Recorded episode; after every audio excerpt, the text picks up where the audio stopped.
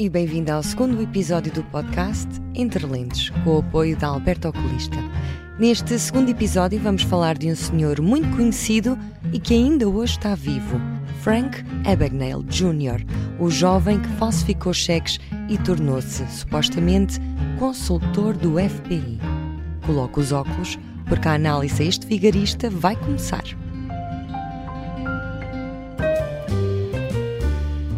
A primeira questão sobre este vigarista impõe-se no primeiro momento. Como é que um criminoso acaba a trabalhar para o FBI?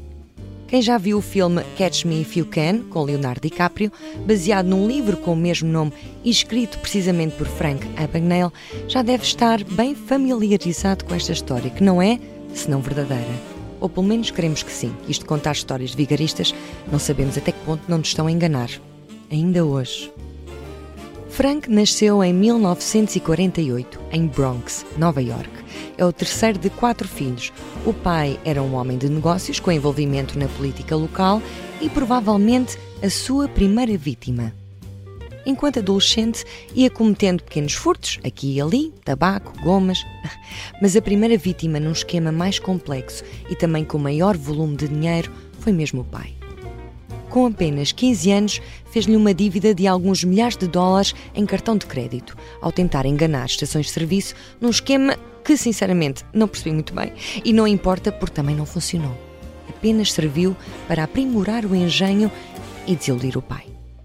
Mas a relação entre os dois era muito próxima, principalmente depois do divórcio, em que Frank escolhe viver com o pai e é também com ele que descobre o que eram crimes de colarinho branco e como funcionavam. A mãe ainda tenta corrigir o comportamento desviante do filho adolescente ao colocá-lo num reformatório para rapazes, mas pouco dura, e aos 16 anos, Frank decide sair definitivamente de casa. Vendo-se sem dinheiro e com pouca formação escolar, altera a sua carta de condução para parecer que tem mais 10 anos e exagera no currículo para ter acesso a melhores empregos e mais bem pagos. Ainda assim, mal dava para o gasto então que Frank decide despedir-se e dedicar-se inteiramente a algo onde sempre tinha vingado: enganar pessoas. Como? Passando cheques em branco de milhares de dólares e antes de ser apanhado, escondia-se, mudando de cidade ou assumindo outra identidade. A sua experiência leva-o a perceber que existe um determinado tipo de personalidade e profissão que é mais cativante junto das pessoas e, por sua vez, junto dos caixas dos bancos. Daí até assumir o papel de piloto de aviões foi um tirinho. Primeiro precisava de arranjar o uniforme e decide ligar diretamente para a Pan America Airlines, a maior companhia aérea da época, fazendo-se passar por um aluno que tinha perdido o seu uniforme enquanto viajava.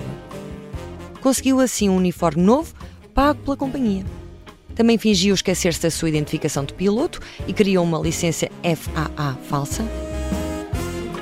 Enfim, foram várias as formas que arranjou, não só para conhecer melhor a vida de um piloto, como para viajar milhares de milhas sem pagar um único tostão. Viajar só faz bem, toda a gente sabe. Porém, apesar de imenso, o mundo é pequeno e Frank começa a levantar suspeitas junto da companhia aérea e passa a ser procurado pelas autoridades. Habituado ao disfarce, Frank muda de identidade e torna-se agora um médico recém-chegado à cidade de Georgia. Chega mesmo a tornar-se visita regular do hospital local e a dar-se bem com a comunidade médica. Por detrás deste médico simpático e bem parecido estava um jovem de 18 anos, vigarista e com poucos estudos. Passado algum tempo, se calhar farto dos horários dos médicos, muda-se novamente e chega a fazer-se passar por um professor em Utah.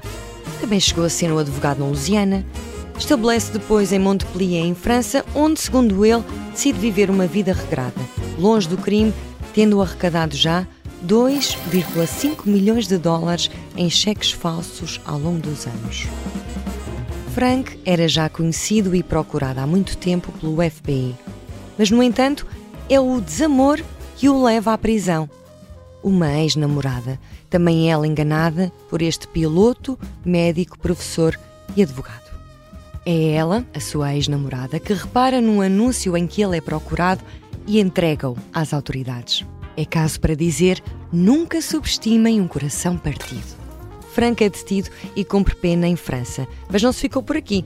Também cumpriu pena na Suécia, nos Estados Unidos, viajou mais ele preso do que eu em liberdade. Enganou e arruinou muitas pessoas com pequenos negócios como vigarista. Enquanto cumpria pena nos Estados Unidos, em Petersburgo, conseguiu liberdade condicional e começou a dar palestras como especialista em crimes de colarinho branco e como evitar ser vítima de fraude e de roubo. Em troca pela sua liberdade foi feito um acordo em que teria de, no fundo, ensinar os seus métodos de falsificação de documentos, peculato e fraude, de forma a prevenir este tipo de crimes. Tendo por isso trabalhado como consultor do FBI durante 30 anos. Como diria qualquer pai, tem a vida feita.